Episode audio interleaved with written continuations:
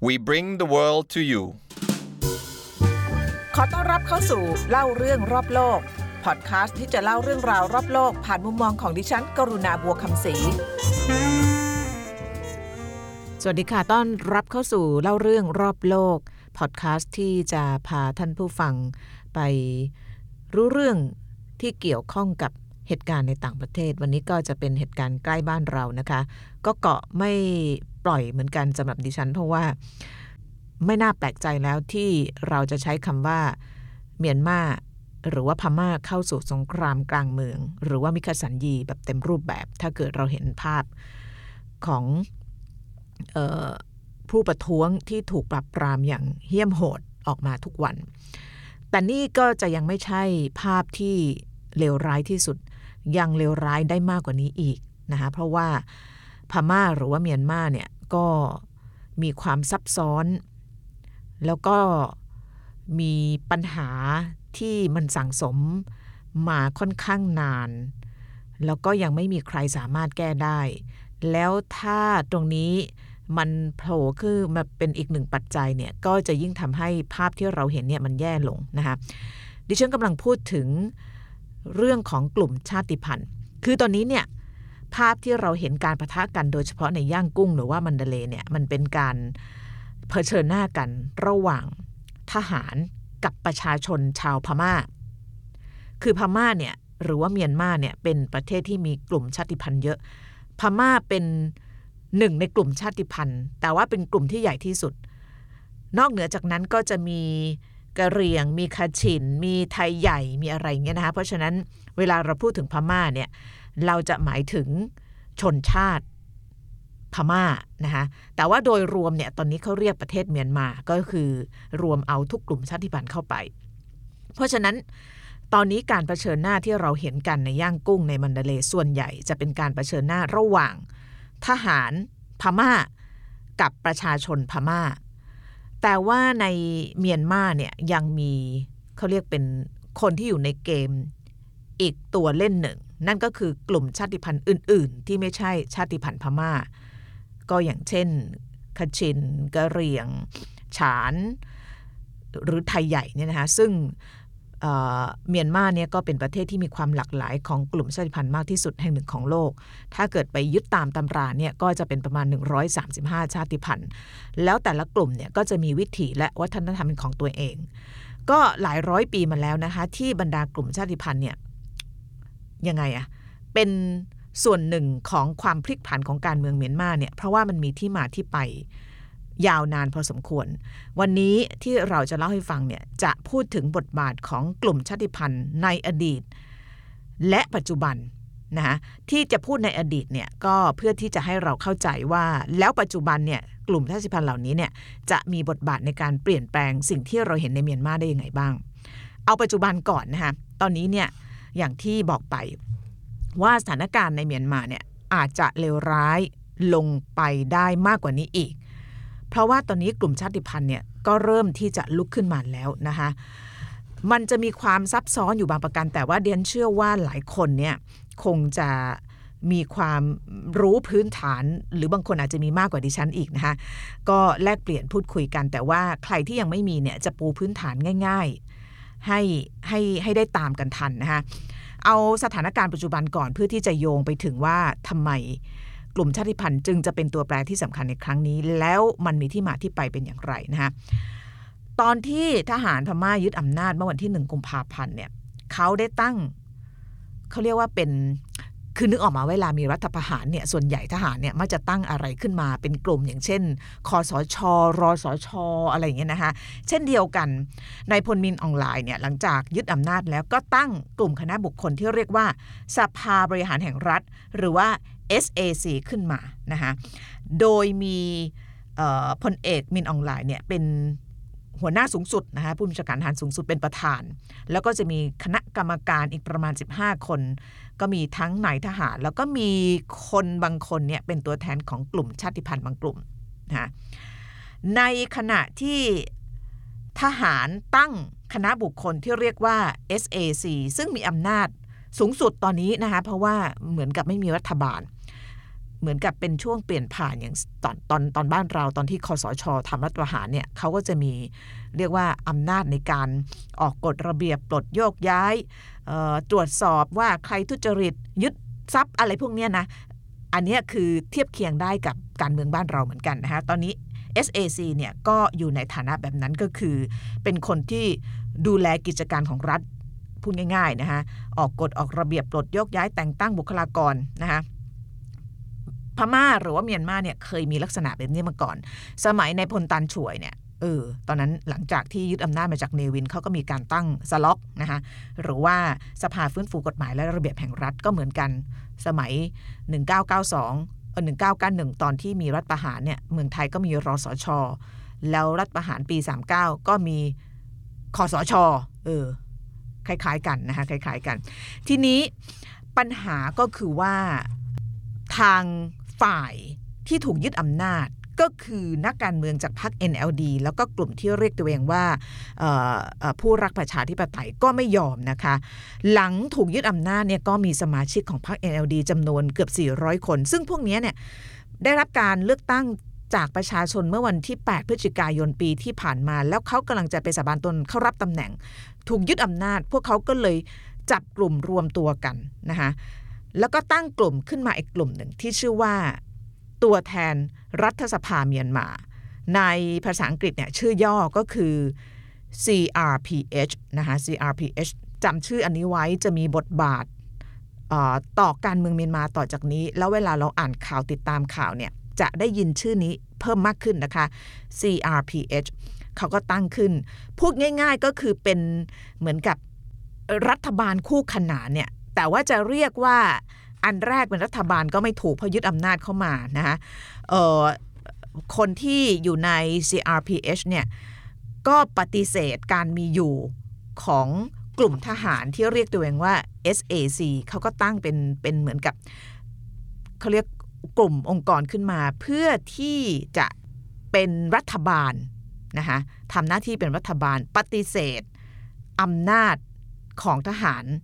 ในการที่จะปกครองประเทศในขณะนี้ แล้ว CRPH เนี่ยเขาก็มีการตั้งคณะรัฐมนตรีมารับผิดชอบงานด้านต่าง ๆ แต่พวกนี้เนี่ย ไม่ได้นั่งทำงานในตึกในอาคารในเนปิดอร์หรือว่าย่างกุ้งนะคะเพราะว่าเขาต้องหนีตายอยู่เหมือนกับเป็นรัฐบาล ยังไม่พลัดถิ่นเพราะยังไม่ออกจากนอกประเทศ แต่ว่าเป็นรัฐบาลคู่ขนานที่ต้องหลบๆซ่อนๆอยู่เขาก็จะมีคนที่มารับผิดชอบงานด้านต่างๆ คนที่มีบทบาทโดดเด่นมากที่สุดตอนนี้ก็คือดรซาชานะคะ คนที่ติดตามข่าวช่วงที่ผ่านมาจะได้ยินชื่อนี้ค่อนข้างบ่อยนะคะ ดรชาชาก็ได้รับการแต่งตั้งจาก CRPH เนี่ยให้เป็นผู้แทนของ CRPH ในการเป็นปักเป็นเสียงในสาประชาชาตินะคะ ดรชาชานี่ก็เป็นเป็นหมอนะคะมาจากรัฐชิน ซึ่งอยู่ทางตะวันตกของเมียนมา ก็เป็นคนที่มีความรู้ความสามารถ แล้วก็มีความเรียกว่าประสบการณ์ในเรื่องของการทูตนะคะก็ได้รับการแต่งตั้ง เนี่ยล่าสุดเนี่ยทางกองทัพเมียนมาเพิ่งจะประกาศให้ดรชาชาเป็นกบฏนะคะเพราะว่าช่วงนี้ท่านก็เหมือนกับเดินสาย อือออนไลน์อะพูดคุยกับบรรดาสมาชิกสภาคองเกรสของสหรัฐ เจ้าหน้าที่ UN หัวหน้ารัฐบาลต่างๆ เพื่อที่จะให้ช่วยกดดันทหารเมียนมาให้ปล่อยอำนาจคืนสู่ประชาชนหรือว่ารัฐบาลที่มาจากการเลือกตั้ง ดรชาชาก็โดนกองทัพเมียนมาประกาศให้เป็นกบฏไปแล้ว ซึ่งโทษสูงสุดคือจำคุกตลอดชีวิตหรือประหารชีวิต ซึ่งก็เป็นอำนาจใหม่ที่ทาง SAC นะคะหรือว่า ทหารที่ตั้งขึ้นเป็นกรรมการหลังการยึดอำนาจเนี่ยได้ได้ออกกฎมาเองนะคะ บอกว่าต่อไปเนี่ยฉันจะมีอำนาจในการตัดสินประหารชีวิตคนด้วยก็รวมเอาอำนาจตุลาการมาไว้ในมือของตัวเองด้วยนะ ที่เล่าให้ฟังเนี่ยเพราะว่าต่อไป SAC และ CRPH เนี่ยมันจะกลายเป็นสองหลักสำคัญของการเมืองในเมียนมา เพราะว่าตอนนี้แต่ละฝั่งเนี่ย ก็พยายามจะดึงเอาผู้เล่นสำคัญ อีกผู้เล่นหนึ่งในการเมืองเมียนมาก็คือกลุ่มชาติพันธุ์เนี่ยมาอยู่เป็นข้างตัวเองนะคะกลุ่มชาติพันธุ์ในเมียนมาเนี่ยก็ต้องบอกว่ามีบทบาทในการเมืองเมียนมามาตั้งแต่ไหนแต่ไรแล้วนะคะ ถ้าเกิดใครอยากจะกลับไปสั้นๆนะคะในเชิงประวัติศาสตร์ เพื่อที่จะรู้ว่าทำไมมันมาถึงทุกวันนี้ได้เนี่ยดิฉันขอกลับไป คนอาจจะสงสัยว่าเออ แล้วแล้วทำไมเขาแยกกันอะไรเงี้ยฮะทำไมถึงแบบไม่รวมกันสักทีเนี่ย มันก็ต้องไปเริ่มตั้งแต่ปีช่วงที่คือก่อนหน้าที่เมียนมาหรือว่าพม่าในขณะนั้นจะตกเป็นอาณานิคมของอังกฤษเนี่ยกลุ่มชาติพันธุ์ในเมียนมาหรือในพม่าเนี่ยเขาก็อยู่กันอย่างนี้อยู่แล้ว เหมือนประเทศไทยอะเนาะประเทศไทยก็จะมีกลุ่มชาติพันธุ์ต่างๆ แต่ว่าบ้านเรามันไม่ได้มีความขัดแย้งจับอาวุธขึ้นสู้กันมากเท่าไหร่นะคะมีมอญมีเอ่อเขมรมีลาวอะไรพวกนี้นั้นเราก็อยู่กันเหมือนกับ เรียกว่าตั้งถิ่นฐานตรงไหนก็เกาะกลุ่มของตัวเอง แล้วก็อยู่เป็นกลุ่มชาติพันธุ์มาแต่ไหนแต่ไร แต่ว่าถ้าเกิดจะเริ่มดูเรื่องความขัดแย้งของกลุ่มชาติพันธุ์ในเมียนมาก็ต้องเริ่มตั้งแต่ช่วงอังกฤษเนี่ยล่าอาณานิคมนะคะตอนนั้นเนี่ยอังกฤษเนี่ยได้อินเดียเป็นอาณานิคม ปรากฏว่าอินเดียเขาใกล้กับพม่าใช่ไหมคะเพราะฉะนั้นตอนนั้นเนี่ยช่วงที่อังกฤษล่าอานิคมเนี่ยในพม่าเขามีระบบการปกครองแบบเป็นกษัตริย์ ช่วงนั้นก็เข้มแข็งมากนะคะ กษัตริย์พม่าเนี่ยก็ รู้สึกไม่ชอบใจนะคะที่เห็นฝรั่งมาเกะกะแถวแถวเอเชียแถวอินเดียนะคะก็พยายามที่จะยกทัพไปที่นั่น อังกฤษก็เริ่มจะหงุดหงิดเริ่มจะรำคาญนะคะก็เลยจะสั่งสอนพม่านะคะแล้วก็เกิดสงครามอย่างน้อย 3 ครั้งด้วยกัน เป็นสงครามระหว่างอังกฤษกับพม่า ครั้งแรกเนี่ยเกิดขึ้นในปี 1924นะคะตอนนั้นเนี่ยข้าหลวงใหญ่อินเดียในขณะนั้นซึ่งเป็นคนอังกฤษนะคะเขาคือในลอนดอนเนี่ยเขาจะส่งข้าหลวงใหญ่มาประจำนะคะแล้วก็เมีอำนาจในการจัดการกิจการทุกอย่างในอินเดียก็ยกกำลังมาลุยกับทหารพม่าในช่วงนั้นนะคะก็รบกันแบบเละตุ้มเป๊ะเหมือนกันนะคะก็กินเวลายาวนานพอสมควร แต่ก็ยังยึดพม่าได้ไม่สมบูรณ์จนกระทั่งมาอีกครั้งในปี 1852นะคะเป็นสงครามอังกฤษพม่าครั้งที่ 2 ตอนนั้นเนี่ย อังกฤษสามารถผนวกดินแดน บริเวณปากแม่น้ำเอราวดีได้นะคะบริเวณนั้นเนี่ยสำคัญมาก เพราะว่าเป็นอู่อารยธรรมของพม่า เป็นที่ตั้งของเออเมืองหลวงของกษัตริย์อะไรต่างๆ นานานะคะแล้วก็ครั้งที่ 3 ถึงจะเบ็ดเสร็จนะคะปี 1885 เป็นสงคราม ที่อังกฤษลุยพม่าครั้งที่ 3 แล้วก็ถูกยึดโดยสมบูรณ์ตอนนั้นอังกฤษก็ล้มล้างสถาบันกษัตริย์ของพม่า ที่มีติดต่อยาวนานมาเป็นร้อยเป็นพันปีลงได้สำเร็จนะคะแล้วก็จำนวนมากเนี่ยต้องลี้ภัยอพยพไปอยู่ที่ประเทศอินเดียนะะตอนนั้นอังกฤษเนี่ยก็สร้างระบบสร้างโครงสร้างการปกครองของ พม่าขึ้นมาใหม่นะคะ มีการแยกพม่าเป็น 3 ส่วนด้วยกัน ตรงนี้จะสำคัญมากนะคะ เพราะว่ามันจะอธิบายว่าทำไมกลุ่มชาติพันธุ์เนี่ยเขาถึงตีกัน แล้วก็รวมกันไม่ได้สักทีส่วนแรกที่อังกฤษเขาแยกไว้เนี่ยก็คือบริเวณลุ่มแม่น้ำอิราวดี ซึ่งเป็นอวารยธรรมนะคะเป็นอาณาจักรเก่ามีบ้านมีเมือง มีชุมชนที่สำคัญแล้ว ซึ่งตรงนั้นเนี่ยอังกฤษเนี่ยจะมีผู้ปกครองนะคะ คนที่เป็นพม่าจะต้องรายงานตรงกับผู้ปกครองคนอังกฤษนะคะพื้นที่ที่ 2 ก็จะออกมาไกลขึ้นนิดหนึ่งนะคะเป็นพื้นที่ที่อาจจะพัฒนาน้อยกว่าในพื้นที่แรกก็คือลุ่มแม่น้ำอิราวดี พื้นที่ที่สองเนี่ยคนที่ปกครองเนี่ยก็จะเป็นเจ้าเมืองหรือเป็นผู้ปกครองท้องถิ่นนะคะและพื้นที่ที่สามเนี่ยเป็นพื้นที่ที่แบบว่ามันก็เป็นเรื่องเป็นราวต่อเนื่องยาวนานมาจนถึงปัจจุบันนะคะเป็นพื้นที่ที่เรียกว่า พื้นที่ที่มันแบบอยู่ห่างไกลอะอย่างเช่นตอนนี้ถ้าจะเป็นพื้นที่ปัจจุบันนี้ก็แถวแถวคัชชินน่ะเนาะไปชายแดนทางเหนือที่ติดกับจีนนะแถวนั้นส่วนใหญ่จะเป็นภูเขาสูงนะคะพื้นที่ตรงนี้เนี่ยเขาเรียกว่าเป็นพื้นที่ภาษาอังกฤษนะคะ unadministrated ก็คือพื้นที่ที่ไม่ได้รับการบริหารจัดการคืออังกฤษไม่ได้สนใจนะก็ก็ปล่อยไป อยากจะทำอะไรก็ทำไป เพราะว่ามันอยู่ห่างไกลเกินไปนะคะตอนนั้นเนี่ยปรากฏว่า อังกฤษก็เข้ามา แล้วก็ย่างกุ้งก็กลายเป็นแหล่งเขาเรียกว่าเป็นสถานที่ที่มันสะท้อนให้เห็นถึงความเข้ามามีอิทธิพลของอังกฤษคือคนที่ไปย่างกุ้งเนี่ยนั้นเป็นคนที่ชอบมากเวลาไปย่างกุ้งเนี่ยชอบอาคารบ้านเรือนเก่าๆที่มันเป็นลักษณะโคโลเนียลอะ ตอนที่เข้าไปเมื่อสักสิปีที่แล้วเนี่ยมันมันเก่าโทรมผุพังมาก เพราะว่ามันอยู่ภายใต้การปกครองของทหารมานาน แล้วก็มันก็ไม่ไม่ได้รับการดูแล แล้วก็จะมีคนเนี่ยเข้าไปอยู่ คือมีเจ้าของอะ่ะแล้วก็ถูกส่งทอดต่อกันมาเรื่อยๆ แล้วก็สืบไม่ได้ว่าใครเป็นเจ้าของ ตึกบางตึกสวยมากนะ แต่ว่ามันมันมันเก่ามันโทรมแล้วเข้าไปข้างในก็จะมีคนอยู่แบบเหมือนเป็น คล้าย ๆ บางคนบอกเหมือนเป็นสลัมก็ได้นะคะเพราะว่าเคยเดินเข้าไปแล้วโอ้มีคนอยู่ด้วย แล้วก็อยู่กันแบบค่อนข้างแออัดทั้งๆที่ข้างนอกเนี่ย มองดูแล้วหลับตาดูสักเมื่อสัก 70-80 ปีที่แล้วเนี่ยมันคงจะเต็มไปด้วยแบบ ความมีชีวิตชีวา มีคนกินน้ำชาไฮทีห้างสรรพสินค้า คือช่วงนั้นเนี่ยคือภาพของย่างกุ้งอะมันคล้ายๆกับนิวยอร์กหรือลอนดอนเลย มีคนบอกอย่างนั้นนะคะแล้วก็มีฝรั่งฝรั่งมาอยู่เยอะมาก แล้วชนชาติอีกชนชาติหนึ่งที่เข้ามาอยู่เยอะก็คืออินเดีย เพราะว่าตอนนั้นเนี่ยอังกฤษก็เป็นอาณานิคมของอินเดียใช่ไหมคะแล้วช่วงนั้นน่ะแรงงานมันขาดแคลน เพราะนั้นเขาก็เลยมีการเอาคนอินเดีย เข้ามาเป็นจำนวนมากในอังกฤษนะคะไอ้ในในในในในพม่าโดยเฉพาะในย่างกุ้งยันจำได้ว่าเคยไปทำไอสารคดีรอบโลกเนี่ยเรื่องตึกเก่าในเมียนมา ก็ไปเข้าไปในตึกหนึ่งก็ไปคุยกับเจ้าของห้องสวยมากนะ คือเป็นห้องที่แบบว่าอยู่บนชั้นบนสุดของอาคารโคโลเนียลแห่งหนึ่งเลยอะแถวแถวโรงแรมเดอะสแตรนเนี่ยขึ้นไปแล้วเขาก็บอกว่าเนี่ย เขาเช่ามาจากคนอินเดียคนหนึ่ง ซึ่งไม่รู้หายไปไหนแล้ว ตอนนั้นจริงก็ยังหาคอนเน็ชันหรือความเชื่อมโยงไม่ถูกจนกระทั่งมาอ่านหนังสือแล้วแบบอ๋อ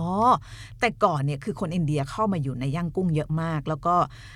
คนที่เป็นพ่อคงพ่อค้าเขาจะร่ำรวย เป็นเจ้าของตึกเป็นเจ้าของอะไรแล้วก็พอช่วงหลังจากที่พม่าได้เอกราชเนี่ยเขาก็ไม่ค่อยชอบคนอินเดียใช่ไหมก็เป็นจังหวะที่คนอินเดียเนี่ยก็ถูกผลักถูกขับไล่ถูกออกไป จากพม่ากลับไปอินเดีย เพราะฉะนั้นไอ้ไอ้เขาเรียกอะไรความ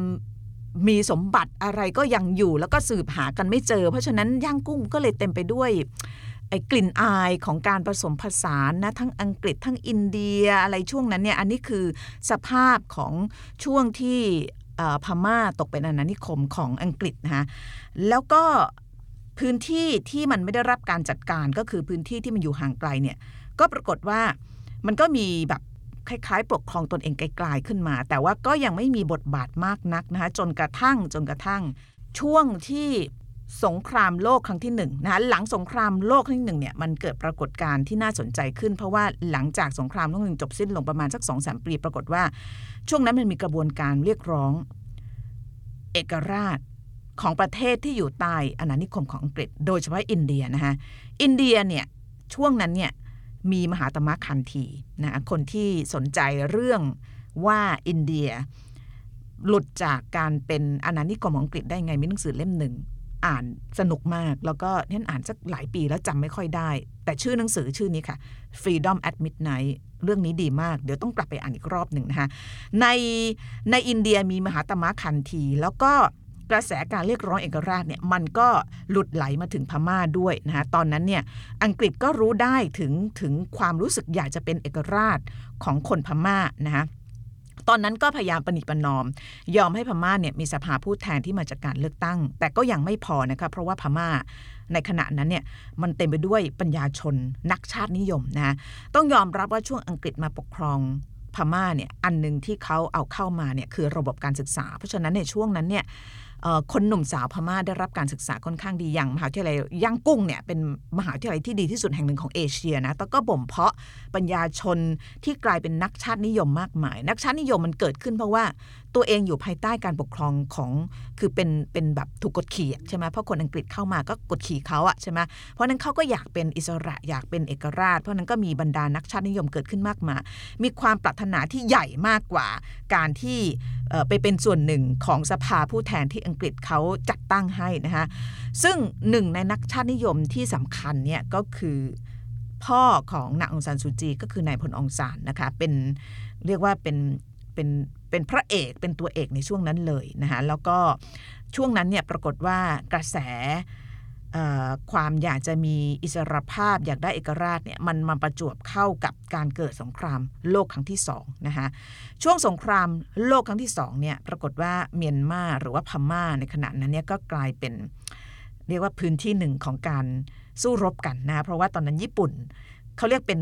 สงครามมหาบุรพา คือมันเป็นส่วนหนึ่งของสงครามโลกครั้งที่สองนะคะ พอมันมาเกิดแถวเอเชียเขาเรียกสงครามมหาบุรพาเนี่ยออญี่ปุ่นบุกเข้าพม่านะคะแล้วก็ตอนนั้นเนี่ยนักชาตินิยมรวมถึงนายพรนงซานเนี่ยก็มองญี่ปุ่นว่า มองด้วยสายตาที่เป็นบวก เพราะว่าคิดว่าญี่ปุ่นเนี่ยจะมาปลดปล่อย แล้วก็คิดว่าถ้าเกิดญี่ปุ่นชนะเนี่ยตัวเองก็จะได้เป็นเอกราชจากอังกฤษเร็วขึ้น เพราะฉะนั้นช่วงนั้นก็เวลคัมหรือว่าเป็นมิตรกับญี่ปุ่น ตัดสินใจร่วมกับญี่ปุ่นในช่วงสงคราม โลกครั้งที่สองช่วงแรกๆนะคะแล้วก็ญี่ปุ่นเนี่ยเป็นคนที่เข้ามาฝึกทหารให้กับพม่า อันนั้นเนี่ยเป็นจุดเริ่มต้นของการสร้างกองทัพแห่งชาติพม่านะคะซึ่งต่อเนื่องยาวนานมาจนถึงปัจจุบันจนมาถึง พลเอกมินอองไลน์เนี่ยนั่นคือจุดเริ่มต้นของกองทัพพม่านะคะในช่วงสงครามโลกที่สองได้รับการฝึกฝนจากกองทัพญี่ปุ่นนะคะในช่วงสงครามมหาเอเชียบูโรพาเนี่ยตอนนั้นย่างกุ้งกะเละตุ้มเป๊ะเลย เพราะว่าโดนออกองกำลังฝ่ายสัมพันธมิตรบอมนะคะทั้งพม่ามาลายูนะคะก็กลายเป็นสนามรบของสงครามโลกที่สองระหว่างฝ่ายอักษะก็คือญี่ปุ่น แล้วก็ฝ่าย สัมพันธมิตรก็คือสหรัฐแล้วก็อังกฤษนะคะซึ่งตอนนั้นเนี่ยการสู้รบก็ดำเนินไปจนกระทั่งญี่ปุ่นแพ้สงครามนะคะแล้วก็หลังสงครามโลกครั้งที่สองเนี่ยปรากฏว่ามันก็เกิดแต่ละประเทศนะอินเดียได้รับเอกราช สงครามโลกครั้งที่สองสิ้นสุดลงเมื่อปี 1945 อินเดียได้เอกราช 1947 และ 1948 ก็เป็นคราวของพม่าที่ได้รับเอกราชนะคะ ซึ่งคนที่ ถูกจารึกไว้ในประวัติศาสตร์นะคะว่าเป็นผู้นำในการเรียกร้องเอกราชก็คือในพลองซานนั่นเองนะคะ ก็ต้องถือว่าเป็นการพังงาดขึ้นมาของกลุ่มชาตินิยม ที่นำโดยในพลองซานซึ่งช่วงนั้นเนี่ยท่านก็มองนะคะว่าการจะตั้งสหภาพพม่ารวบรวมความสันติในประเทศได้เนี่ยไม่สามารถที่จะละเลยการมีอยู่ของกลุ่มชาติพันธุ์ได้ซึ่งอยู่ในที่ ภูเขาสูงในที่ห่างไกล หรือบางทีอาจจะใกล้มากเนี่ยนะคะเพราะฉะนั้นช่วงนั้นเนี่ยนายพลองซานก็พยายามนะคะพยายาม แต่ว่าก่อนที่จะไปถึงความพยายามในการสร้างสันติภาพที่เรียกว่าเอ่อสนธิสัญญาปังหลงนะคะหรือว่าข้อตกลงปังหลงเนี่ยตอนนั้นเนี่ยสะพอพม่าได้เอกราชเนี่ยปรากฏว่าพวกกลุ่มต่างๆ กลุ่มชาติพันธุ์ต่างๆเนี่ยก็อยากจะแยกตัว เป็นอิสระนะคะอย่างกะเหรี่ยงเนี่ยตอนนั้นเป็นสหภาพกะเหรี่ยงเนี่ยอยากจะแยกตัวมีข้อเรียกร้องด้วยนะคะ แยกตัวเป็นสาธารณรัฐของชาติพันธุ์กลุ่มกะเหรี่ยงนะคะแล้วก็ตอนนั้นเนี่ยกองกำลังกะเหรี่ยง ซึ่งเข้มแข็งมากก็ได้รับการฝึกฝนทางอาวุธจากอังกฤษนะคะกะเหรี่ยงเนี่ยก็เคลื่อนพลมาเกือบถึงย่างกุ้งนะคะตอนนั้นแต่ว่าก็โดนตีกลับไปก่อนนะคะอันนั้นก็คือสภาพของความเรียกว่า เหมือนกับพอพอได้เอกราชปุ๊บเนี่ยกลุ่มต่างๆ ซึ่งคนละภาษาต่างวัฒนธรรม แต่ว่าอยู่ในแผ่นดินเดียวกันที่เรียกว่าม่าเนี่ยก็อยากจะมีที่มีทางเป็นของตัวเองก็เลยพยายามจะลุกขึ้นมา บางกลุ่มก็ถูกเรียกว่ากบฏนะคะอย่างกะเรียงเนี่ยในช่วงนั้นก็ถูกเรียกว่ากบฏ เพราะนั้นตอนนั้นนายพลองซานก็เห็นเห็นปัญหาตรงนี้ ก็เลยเพยายามที่จะเขาเรียกว่าดีไซน์หรือว่าออกแบบข้อตกลง เพื่อที่จะให้กลุ่มชาติพันธุ์เนี่ยได้มีที่มีทางมีสิทธิที่เป็นของตัวเอง ก็คือเอข้อตกลงปางหลงนะคะปรากฏว่าข้อตกลงนี้ก็ต้องเป็นหมัน เพราะว่าพอประกาศเรื่องนี้ไม่นานในพลองซานก็ถูกลอบสังหาร แล้วนับตั้งแต่นั้นเป็นต้นมาเนี่ยนะคะเมียนมาก็ต้องบอกว่ายังไม่เคยเข้าใกล้สันติภาพหรือว่าข้อตกลงที่เฉียดเฉียดปางหลงอีกเลย จนกระทั่งนางองซานซูจีได้ขึ้นมาเป็น ที่ปรึกษาแห่งรัฐ หลังจากชนะเลือกตั้งเมื่อปี 2015 แต่ว่าเราจะยังไม่พูดถึงนะคะ ซึ่งอันนี้ก็คือที่มาที่ไปของการที่ชนกลุ่มน้อย หรือว่ากลุ่มชาติพันธุ์เนี่ยเขายังแตกแยกกระจัดกระจายไป แล้วก็ในช่วงหลังจากที่นายพลองซานถูกสังหารไปแล้วเนี่ยคนที่ขึ้นมาเนี่ยก็คือทหารมาโดยตลอดนะคะ หลังจากนั้นเมียนมาหรือว่าพม่าก็ถูกปกครองด้วยทหารมาโดยตลอด ยาวมาถึงช่วงของสล็อกนะคะก็คือในายพลตันช่วยจนกระทั่งมาถึงการเริ่มเปิดประเทศเมื่อปี 2011 ทางนายพลตันช่วยก็เริ่มที่จะเรียกว่าคายอำนาจนะคะแล้วก็เอ่อเปิดประเทศมีการจัดการเลือกตั้ง ตอนนั้นนางองซานซูจีก็ได้รับการปล่อยตัว แล้วก็พรรค NLD ก็ได้ลงสมัครรับเลือกตั้ง แต่ว่าเป็นการเลือกตั้ง ที่ไม่ได้ใหญ่โตอะไรมากนักนะคะตอนนั้น NLD ก็ได้ที่นั่งเเป็นเลือกตั้งซ่อมนะคะแล้วก็มีการจัดตั้งรัฐบาลที่เป็นรัฐบาลกึ่งพลเรือนกึ่งทหารที่นำโดยในายพลเต็งเสงจนกระทั่งการเปลี่ยนแปลงที่มันเห็นได้ชัดเจนเนี่ยก็คือปี 2015 นะคะเนื่องจากในตอนนั้นเนี่ย NLD สามารถที่จะเข้ามาร่วมการเลือกตั้งได้อย่างเต็มที่ แล้วก็ชนะการเลือกตั้งอย่างถล่มทลาย แล้วก็ทำให้นางองซานซูจีเนี่ยได้ขึ้นมา ถึงแม้ว่าจะไม่อยู่ในฐานะประธานาธิบดี แต่ว่าก็เฉียดเฉียดนะคะเพราะว่ารัฐธรรมนูญไม่ได้อนุญาตให้เธอเป็นประธานาธิบดีเนื่องจากมีคู่สมรสเป็นชาวต่างชาติ ก็ตั้งคนใกล้ตัวนะคะแล้วก็คนใกล้ชิดขึ้นมาเป็นประธานาธิบดีแทน อันนั้นก็คือเรื่องราวของของออการดำเนินไปนะคะซึ่งในช่วงที่นางองซานซูจีขึ้นมาเป็นที่ปรึกษาแห่งรัฐคือเอาเข้าจริงก็เป็นผู้นำตัวจริงนะนะคะก็มีความพยายามที่จะแก้ปัญหาชนกลุ่มน้อย หรือว่ากลุ่มชาติพันธุ์ ก็มีการจัด ประชุมเขาเรียกว่าเป็นการประชุมข้อตกลงปางหลงในศตวรรษที่ 21 คือมันผ่านมาไม่รู้กี่สิปีแล้ว พอศตวรรษที่ 21 ก็คือในในศตวรรษนี้นะคะก็เริ่มที่จะพูดคุยกันใหม่ ซึ่งช่วงนั้นเนี่ยก็มีการตั้งคณะทำงานกระบวนการสันติภาพนะคะก็มีกลุ่มชาติพันธุ์หลายกลุ่มเนี่ยที่ร่วมลงนามเซ็นสัญญาหยุดยิงนะคะซึ่งตอนนั้นเนี่ย คนที่เซ็นสัญญาหยุดยิงก็เป็นกลุ่มหลักๆนะคะไม่ว่าจะเป็นสภาเพื่อการกอบกู้รัฐฉานนะคะไทยใหญ่นะกะเรียง KNU นะคะ KNU นี่ก็ฐานที่มั่นอยู่แถวแถวแม่สอดจังหวัดตากนะคะนี่เคยไปช่วงที่ทำข่าวบางกอกโพสต์เมื่อสัก 20 ปีที่แล้ว ก็เวลาจะไปแถวนั้นเนี่ยก็ต้องข้ามแม่น้ำสารวินไป ข้ามแม่น้ำเมยไป ฐานของกะเหรี่ยงก็อยู่ไม่ไกลจากชายแดนไทยสักเท่าไหร่นะคะแล้วก็นอกเหนือจากนี้ที่เขาร่วมเซ็นสัญญาสงบศึก หรือว่ายุติการหยุดยิงเนี่ยก็ยังมีมอนนะคะมีรัสซินนะคะ แต่ว่ายังมีกลุ่มชาติพันธุ์บางกลุ่มที่มีความสำคัญ แล้วก็มีกองกำลังที่เข้มแข็งที่ยังไม่ได้มีการเซ็นสัญญาหยุดยิงในช่วงที่นางซูจีเป็นผู้นำเนี่ย ก็อย่างเช่นคัชชินนะคะหรือว่าที่เมืองลา เมืองลานี่จะพิเศษนิดหนึ่งนะคะ เพราะว่าเมืองลานี่มันอยู่ในจำได้ไหมตอนที่อังกฤษเขาแบ่งเป็น 3 3อาณาเขตเนี่ยเมืองลามันอยู่ในเขตที่ 3 ก็คือเขตที่ไม่มีการบริหารจัดการ ซึ่งช่วงนั้นมันมีการเปลี่ยนผ่าน เพราะว่ามันมีพรรคคอมมิวนิสต์มานะคะแล้วก็ รัฐบาลพม่าตอนนั้นเนี่ยทหารพม่าก็พยายามต่อสู้กับพรรคคอมมิวนิสต์นะคะแล้วก็พอพรรคคอมมิวนิสต์ล่มสลายก็ทำสัญญาตกลงกัน กับพวกกลุ่มติดอาวุธบอกว่าเออก็ทำอะไรก็ได้ตอนนั้นนะคะแล้วก็ทำให้เมืองลาเนี่ยกลายเป็นรัฐที่สามารถปกครองตัวเองได้ ก็เป็นเป็นอีกประวัติศาสตร์อีกอีกหน้าหนึ่งนะคะซึ่งเราจะไม่เล่าถึงแต่ว่าที่พูดถึงตอนนี้เพื่อที่จะเห็นว่ากลุ่มชาติพันธุ์เนี่ยก็มีบทบาทความสัมพันธ์กับ การพัฒนาการเมืองของเมียนมามาโดยตลอด แล้วก็ที่จะมามีบทบาทก็คืออันนี้ค่ะ หลังจากที่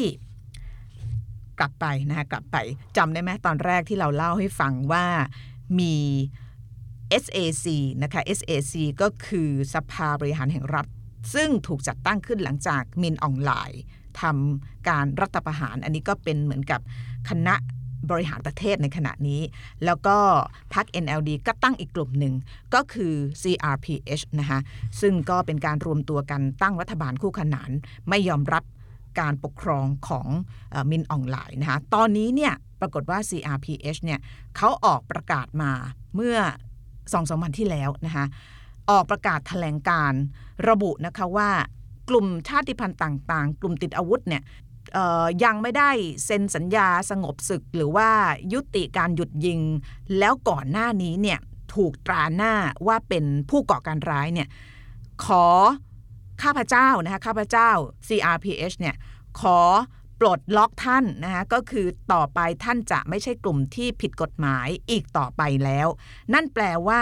คนก็ใช้คำพูดนี้บอกว่า CRPH เปิดหน้าสู้ ก็คือพยายามที่จะดึง เอากลุ่มชาติพันธุ์ที่มีกองกำลังที่มีอาวุธ ไม่ว่าจะเป็นกระเหรี่ยง ไม่ว่าจะเป็นคาชิน หรือว่ารัฐฉานเนี่ยมาเป็นพวกตัวเอง เพื่อที่จะให้กลุ่มชาติพันธุ์เหล่านี้เนี่ยจับอาวุธต่อสู้กับมินออนไลน์ ร่วมกับตัวเองนะคะ ซึ่งอันนี้น่าสนใจมากเพราะว่าหลังจากที่มีการประกาศเนี่ยก็มีความเคลื่อนไหวเลยนะคะทางกลุ่มกระเหรี่ยง KNU หรือว่าขจินเนี่ยจริง ๆ แล้วเนี่ย มันก็เป็นที่น่าสนใจ เพราะว่าก่อนหน้านี้เนี่ยจะเรียกว่าอะไรเขาก็รู้สึกคับข้องใจนะที่กลุ่มชาติพันธุ์อย่างเขาเนี่ยถูกกดมาโดยตลอดโดยเฉพาะกะเหรี่ยงเนี่ยอย่างเช่นไม่ต้องไกลตัวเลย เอาใกล้ๆดิฉันเลยเนี่ยนะน้องดาวเนี่ยน้องดาวเป็นแม่บ้านที่บ้านเนี่ยเขาก็บอกดิฉันบอกว่าเออเขาไม่เคยรู้เลยนะ ว่าไอ้ความทุกข์ที่คนกะเหรี่ยงเจอเนี่ยคือน้องดาวมาจากเมียวดี ซึ่งเป็นเขตของกะเหรี่ยง เป็นพม่าที่อยู่ในเขตกะเหรี่ยง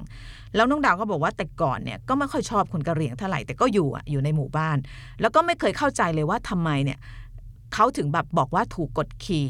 เคยถูกเข็นฆ่าน้องก็เพิ่งอายุ 20 อาจจะไม่เคยผ่านอะไรมาก่อน แต่ว่าคนรุ่นเก่าเนี่ยเขารู้ว่าทหารเมียนมาเนี่ยโหดร้ายขนาดไหนนะก็ไปกดขี่เข้าไปแล้วขนาดตอนที่พี่นาไปทำเรื่องของโรฮิงญาที่รัฐยะไข่เนี่ยนะคะน้องดาวก็ดูสารคดีที่พี่นา ทำมา แล้วก็พอดูเสร็จเขาก็ไม่พูดอะไร จนกระทั่งเมื่อวานซืนมาบอกว่า พี่นาหนูเข้าใจแล้วตอนที่พี่นาไปทำเรื่องโรฮิงญาเนี่ยตอนแรกหนูไม่เชื่อ พวกผู้หญิงที่เขาบอกพี่นาว่าเขาถูกข่มขืนเนี่ยหนูไม่เชื่อเขาตอนนี้หนูเชื่อละว่าทหารพม่าเนี่ยมันทำได้ทุกอย่างนึกออกไหมที่เล่าเรื่องนี้เพราะว่าจะบอกว่าในอดีตเนี่ยบรรดากระเหรี่ยง บรรดาคนที่เป็นกลุ่มชาติพันธุ์เนี่ยเขาก็ไม่ได้พอใจคนพม่าหรือว่ากองทัพพม่าเท่าไหร่ เพราะว่าเขาก็ถูก กด ถูกเข็นฆ่า ถูกทารุณ ในบางกรณีก็จะมีการอ,อัดกลับบ้างนะ แต่ว่าส่วนใหญ่กลุ่มชาติพันธุ์จะถูกกดทับอยู่นะคะเพราะฉะนั้นคราวนี้เนี่ยเหมือนกับเขาวางเอาความหมางใจความขัดแย้งไว้ชั่วคราวนะคะพอพอ CRPH ประกาศ ให้กลุ่มติดอาวุธชาติพันธุ์เนี่ยเป็นกองกำลังที่ถูกกฎหมาย แล้วก็พร้อมควรจะต้องจับอาวุธขึ้นสู้กับทหารพม่าที่กำลัง ไล่ฆ่าประชาชนอย่างโหดเหี้ยมในหลาย ๆ เมืองเนี่ยหลายกลุ่มเอาด้วยนะคะตอนนี้อย่างน้อย 3 กลุ่มก็คือ KNU ก็คือกระเหรี่ยงนะคะแล้วก็มีคาชินคาชินนี่ก็เป็นกองกำลังที่เข้มแข็งมาก ก็เกาะตั้งมาตั้งแต่สมัยพม่าได้รับเอกราชจากอังกฤษเนี่ยก็ 60-70 ปีแล้วเก่าแก่พอๆกับกระเหรี่ยง แล้วก็เป็นนักรบที่รบเก่งมาก อีกกลุ่มหนึ่งที่มีก็คืออกลุ่มรัฐฉานนะคะออกองกำลังรัฐฉานที่ตอนนี้ 3 กลุ่มอย่างน้อยเนี่ยเปิดหน้าสู้กับกองทัพ พม่าแล้วนะคะเราก็จะเห็นภาพที่มีทหารกะเหรี่ยงยืนคุมถ้าเกิดมีใครมาชุมนุม แล้วก็ตอนนี้เนี่ยปรากฏว่าทหารพม่าก็เริ่มที่จะถล่มบอม บรรดากลุ่มชาติพันธุ์ต่างๆ แล้ว แต่ว่าก็ยังน้อยกว่า เพราะว่าตอนนี้การปราบปรามส่วนใหญ่จะอยู่ในเมือง ซึ่งเป็นพวกคนหนุ่มสาวที่ลุกขึ้นมาอย่างเช่นในย่างกุ้งหรือว่ามันเลนะฮะแต่ว่าการขยับของกลุ่มชาติพันธุ์ โดยเฉพาะกลุ่มชาติพันธุ์ที่เขามีกองกำลังที่เข้มแข็งอย่างกะเหรี่ยงขจินเนี่ยน่าสนใจมาก แล้วหลายคนบอกว่าถ้ามันแฮนด์ลไม่ดีหรือจัดการไม่ดีมันอาจจะถลำลึกไปสู่อะไรที่มัน มันมันแย่มากกว่าภาพที่เราเห็นในขณะนี้นะคะก็คือสงครามกลางเมืองนั่นเองนะคะเอาละค่ะวันนี้ลาไปก่อนค่ะ สวัสดีค่ะ